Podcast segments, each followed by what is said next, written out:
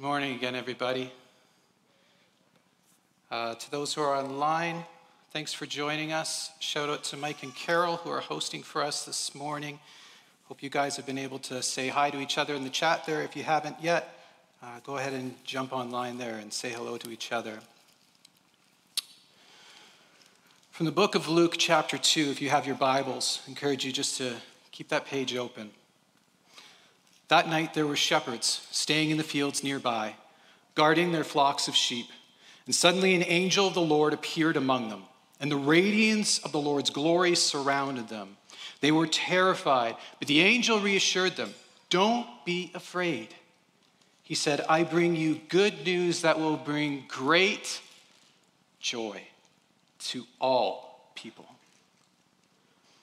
The story of Christmas is one that is marked by joy. Joy is defined as a deep rooted, rapturous emotion, so great as to be almost painful in its intensity. The words joy and rejoice are used 132 times just in the Gospels. And that's because the gospel, which means the good news, the story and the work of Jesus, is a joyful message. Now, for you, what comes to mind when you hear the word joy at Christmas? Okay, people, tomorrow morning, 10 a.m., Santa's coming to town. Santa! Santa here? I know him. I know him. Perhaps it's something similar like that. Or maybe it's the visual you get from when you were a kid and you remember opening up Christmas presents. Or if you're a parent or a grandparent the joy that you get when you watch your kids now open their Christmas presents? Is it a picture of maybe people happy, laughing, family gathered around, eating good food, not dealing with family conflict, no sadness? Is it a picture like that? See, the Christmas season is often associated with these kinds of idyllic, happy pictures. Right now, I have to have at least 20 something Hallmark movies on my PVR. Now, all of these original movies are about a girl who falls in love with a boy from a small town. She works in the big city, but she decided to go visit her grandma, or maybe it was her car broke down. And, anyways, they're in the small town and they're complete polar opposites. You're like, these two are never gonna get along. But he makes incredible gingerbread and he puts something special in his hot cocoa and they fall in love right? Now, here's the problem with these movies. I, Allison, I know, Allie, I can already tell. You're like, just stop picking on them. Here's a small, small tweak, just one of the problems, one of the many, is eventually December 26th comes.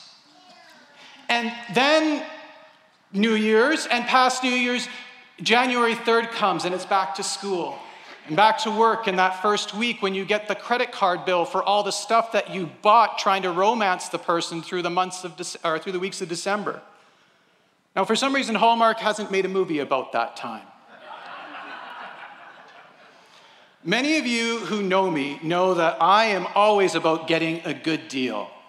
And with that, yes. And with that, sometimes getting a good deal means that maybe maybe you don't buy necessarily the exact brand of something just to save a few bucks. Now, this year, forgive me, I, I don't have great pictures. My phone doesn't take great pictures, but you know, I, I decided to do some shopping for my family. First, I wanted to get my wife something really nice, and I hear that, you know, all these new Apple Watches are good. So I got my wife an iWatch. Um, I don't know if you can show that picture up front. Um, because I wanted to do something really nice for her. And then my, my son's really into uh, Super Mario, he's getting into that kind of thing. So I decided to get him a Game Child uh, video game system and a video game guy costume so he can get, dress up like him. And you can imagine, I get tired after shopping, so I thought I'd sit down, have a little snack. So I had a little Snippers bar just because I got a little famished, and uh, capped that off with a bag of Doritos uh, discount Doritos. Now, the thing with imitations is that they don't necessarily always live up to the, the expectation of the originals. I know I've shared this story before, so, church, if you've heard this one, bear with me. But when I was in high school, I bought a, a bottle of knockoff cologne because I liked cool water cologne back then, but that was like 60 bucks a bottle. But Liquidation World had a bottle of Cool Breeze cologne, and that was selling for $5.99. Now, Cool Breeze cologne, it was it kind of smelt the same. The smell only lasted for about 10 minutes. Unfortunately, the blue staining that it did on your clothing lasted for an eternity. But that's the thing with imitations and knockoffs is that they just don't last. They're an inferior product. Oilers fans, you know what this is all about. We won't say anything, will we? No. Oftentimes, when we talk about the joy of Christmas, what comes to our minds is actually happiness. But these aren't the same. Happiness is like a cheap knockoff.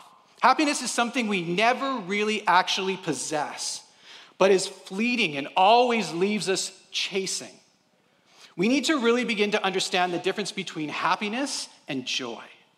Because happiness is not the gift of Christmas, joy is. Of all the times of the year, we can't be lured by the cheap knockoff of happiness at Christmas. So, this morning, for our happy, addicted minds, how do we define and distinguish joy? I'd like to propose four distinctives this morning. The first is this joy is given. Now, happiness is something that our world is completely obsessed with. Now, I know we're Canadian, but we all know this because we all watch movies, okay? the U.S. Declaration of Independence, the seeking for life, liberty, and the pursuit of victory. oh, teachers, I feel for you. The pursuit of happiness. Now, note it doesn't say the possession, but the pursuit of happiness, because we can't possess it.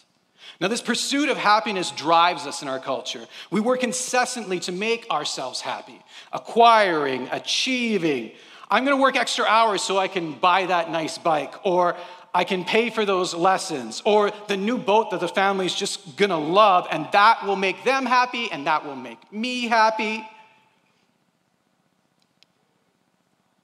Or I'm just going to focus on me right now. I need to just have some focus on me. You can try and make yourself happy, and temporarily you may pull it off. Christmas time, we see that all over the place with decorations, with parties, with buying things. But you cannot make yourself joyful because joy isn't earned or attained, it's given. In Luke chapter 1, again, if you have your Bible, feel free to check me on this, but in Luke chapter 1, 28, we see Mary. In the story of Jesus and his birth, Mary is told by the angel that she will conceive a son. And she is told, this is how the angel tells her this Joy to you who are highly favored. Husbands, I strongly encourage you, when your wife is right in the height of labor, to state this Joy to you who is highly favored with my child. Can you imagine? Imagine being in Mary's shoes, unmarried and pregnant. Now, if you aren't familiar at this point in history, to be a, a Hebrew woman and be unmarried and pregnant is the worst thing that you could do. At the very best, you're ostracized, ostracized and kicked out of your family and town. But there are women that were even stoned to death just for that. Joy to you. Mary didn't make herself joyful, she couldn't. The natural response to these circumstances would be fear, would be confusion. But she was gifted joy by the Holy Spirit. It was not because Mary was the best or because she was deserving. Mary was a human being just like me and you. It was simply because she was chosen. Now, we can try to pursue our own happiness. We can do so by trying to control our own circumstances, but joy isn't something we can manufacture. Again, it's something given. Galatians 5:22, we see that joy is one of the fruits of the Spirit. It's a gift of the Holy Spirit. Joy is something Mary received by the Holy Spirit, and joy is something that we receive by the Holy Spirit. Isaiah 9, chapter 6, this was read last week. For unto us a child is born, unto us a son is given. Again, that word son, as Pastor Marlowe pointed out last week, is capitalized because it's speaking of Jesus, God's own son. sent to the world to free us from our own sins so that we can be right in right relationship again with God. Christian joy is born of the Spirit of God. You can't muster it. It's not made, it's given. If you lack joy in your life, it's not because you're not working hard enough or achieving enough or making enough money. You can only receive joy from God. It's a gift to receive, not a possession to earn or accomplish. Second thing for a distinctive of joy is that joy is enduring. In Luke chapter 2, 8 to 12, we see the encounter of the shepherds with the angels as they tell them of the birth of Jesus. And they said, again, as we read it this morning, that there was good news of great joy for all people. I find it so incredible that God chose the shepherds to reveal this good news to, of all the people of the time. Now, if you're not familiar, shepherds were people who took care of sheep. And literally, their life was these guys were the redneck of their time. They slept with sheep, they ate with sheep, they lived in the hill country. They were not exactly the top of the socio-economic platform, but it was these individuals that God chose to reveal this good news. Now, as they go and they see Jesus, the arrival of Jesus didn't change the circumstances of these shepherds. When they returned from seeing Jesus, they came back to the same job, the same challenges, the same struggles, and the same sheep who probably tried to eat their food. But they returned with joy. Happiness is circumstantial. Happiness depends primarily on happenings in our lives. We're happy when everything is going well for us. Joy, however, fills our heart even when circumstances are difficult and things are completely not going our way. Happiness often withers in the face of challenge and struggle. I think of it this way. A couple of years ago, two Christmases ago, I bought my son this green monster truck, and it was actually really cool. Like, dads, you know how this works. There's once in a hundred, you buy your kid a toy, and you're like, actually, I like this. This is cool. And it was this cool monster truck. It had these big blow up tires, it could drive all over stuff. And it was really cool, it could spin around. It just went like mad. But the issue was is that the thing lasted about five minutes, and then you had to recharge it, and it took like two and a half hours to recharge the battery. We eventually stopped playing with it because it was so frustrating. This is a great illustration of happiness. Happiness is temporal, it is fueled by self gratification. And in order to survive, it has to constantly be recharged. That insatiable need to be self gratified leaves one who is driven by happiness to constantly be looking for the new pleasure high to keep them going, to charge that battery. It also leads one who's kind of happy addicted to have a confounding relationship with sorrow, aches, and longing. Because those things are such oxymorons to happiness, and they can't coexist. Let me ask when faced with sorrow, with struggle, with longing and sadness, happiness either disappears or convinces us to ignore the feelings, or those feelings, to, in order just to help feed that happiness monster. How do you deal with the question that stares you in the face every time you turn on the news today? The reality that there is sorrow, pain, hurt, and injustice in our world. If you're a happiness junkie, you won't know how to exist with this. You will either have to avoid anything that feels real just to keep that monster alive, or you will get lost in despair and anxiety, becoming jaded and cynical. This leads many of us desperate to medicate or feed our gratification longings with things that give us temporary pleasure, wealth, addiction, fame, praise, or any other host of distractions, things that will just feed that ever going longing. Now, contrast this with what the Bible tells us about joy. It's not sorrow or joy, but sorrow and joy. Psalms 30, verse 5 Weeping may tarry for the night, but joy comes in the morning. Philippians 4 4 Rejoice in the Lord always. Again, I will say, rejoice. 1 Thessalonians 5 16 Rejoice always. The words of Paul in Philippians 4:11, I have learned to be content whatever the circumstances. True, true Christian joy is not supposed to be a periodic thing, but a perpetual thing in our experience, no matter our circumstances. Like Scrooge in A Christmas Carol, we are to carry the spirit of Christmas all year long. This is a joy an unbelieving world can neither believe nor understand. Now, this isn't a wedding toast, but I'm about to give a Bono quote, so just bear with me, okay? But Bono once said, Joy is an act of defiance. Joy breaks the happiness rules of our world. Joy is a sign that you are not of this world, but are of another kingdom. Now, how can joy still be present with sorrow and sadness, as opposed to happiness, which is rooted in self gratification? Well, number three this morning joy is rooted in hope. The Jews of Jesus' day were not the ruling class. Now, granted, there are more and less powerful Jews, but the Jews themselves were not the powerful people of their culture and day. They were under the authority of Roman rulership. The nation of Israel had been conquered numerous times over and faced incredible hardships and struggles. They were a people who knew what it was to suffer and to ache, to long for more. They had received the promises of God and knew that the brokenness that they saw in the world around them did not line up with the way things were supposed to be. Do you ever feel that way in your life? With the brokenness that you see around you? The things are not the way they're supposed to be. In Luke 2, 25 to 35, we're introduced to a man named Simeon. Now, Simeon had known the prophecies of a coming Messiah, one who would save his people and set them free, one who would right the injustices of this world. Simeon was promised by God that he himself would see the Messiah. Now, recognize it's been hundreds and hundreds of years of waiting for the Messiah who had been prophesied, hundreds of years of suffering for the Jewish people. It was this hope that had fueled Simeon and allowed him to persevere every time someone in his family was wrongfully mistreated.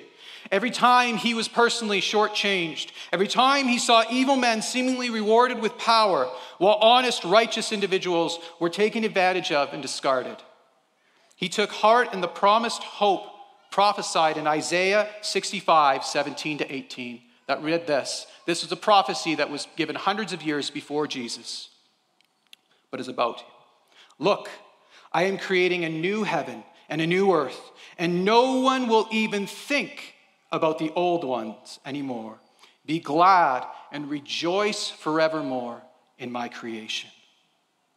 As opposed to happiness that is rooted in pleasure, real Christian joy is rooted in hope. The hope that Christ came at Christmas. And just as powerfully, that he himself is true to his promise that he is coming back again. That Jesus was born and would later die for the sins of the world that despite all the wrong we see in our world, one day He will make all things new. And for those of us who receive that gift, we will be united with Him for eternity. Revelation 21 3 to 5, which is the end of the Bible, speaking of the ends of days of this world, it says this Look, God's home is now among His people. He will live with them, and they will be His people. He will wipe away every tear from their eyes and there will be no more, no more death, no more sorrow or crying or pain. All these things are gone forever. Look, I am making everything new. Hebrews 6:19 tells us it's this hope that is an anchor for our soul. It allows us to experience joy even when our surroundings are anything but joyful. Unlike happiness, real Christian joy aches, it longs for. The Bible talks and teaches, if you listen to theologians, they'll talk about the already but not yet. That God, through Christ, has made us new so that we are new creations now when we receive Him and receive the gift of salvation. That we are made new, yet not all is complete.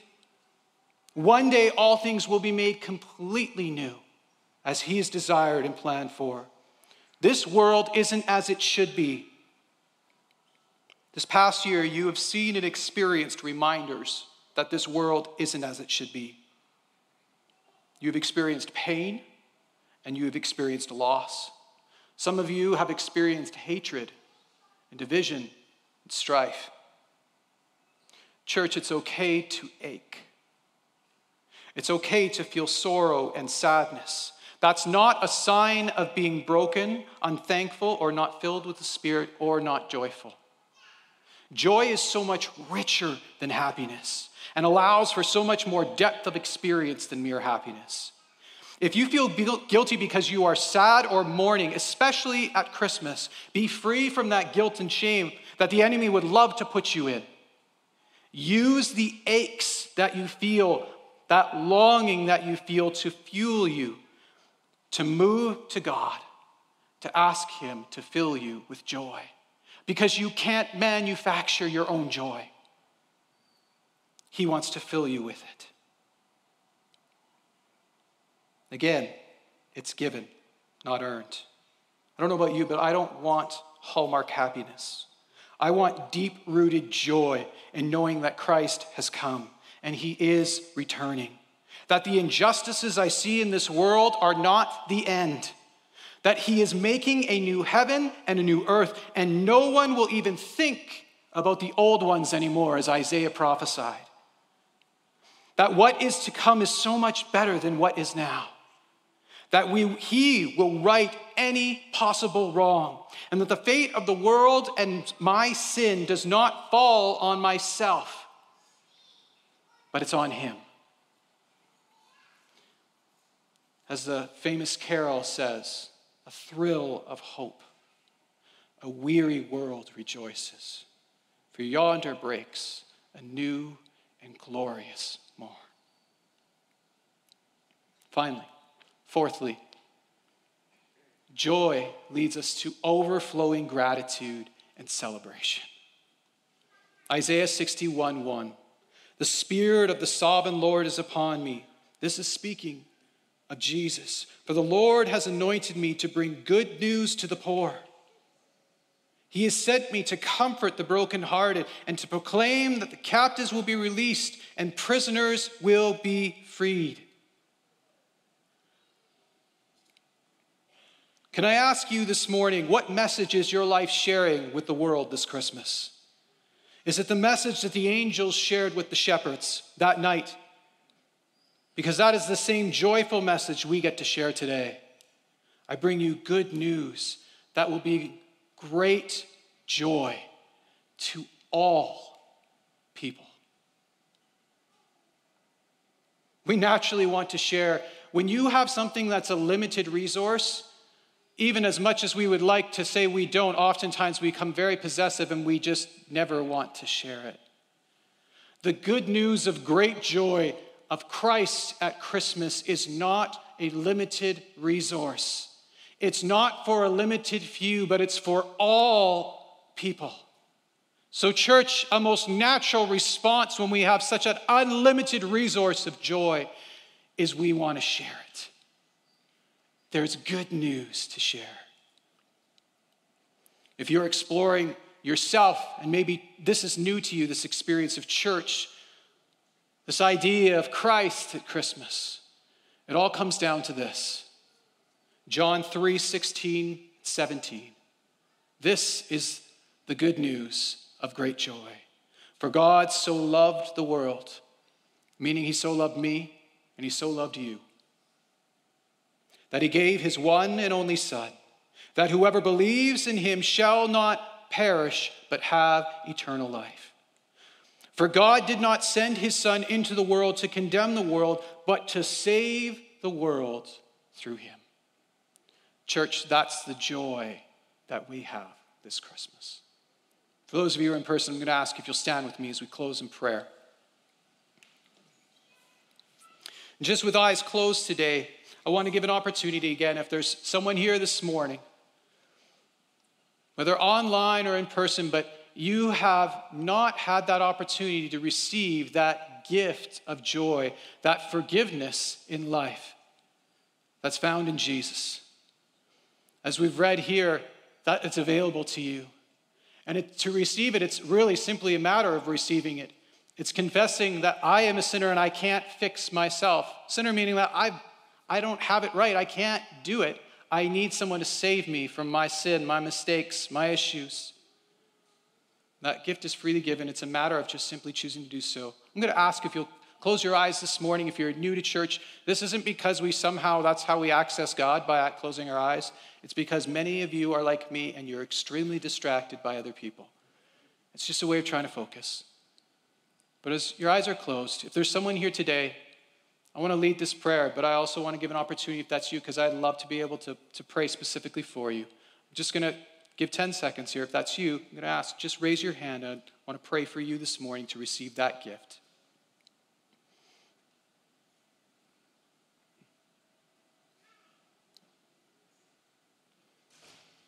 Yes.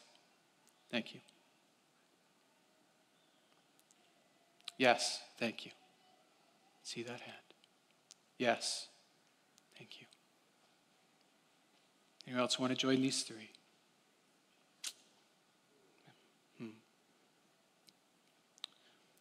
That's you this morning. I want you just to say this prayer, prayer just like this one. I'm going to lead. You can say it in your own heart. God is listening directly to you right now. That's what we do when we pray. Prayer is conversation to God. And even though you can't see Him, He's here and He hears you. Heavenly Father, thank you that you love me.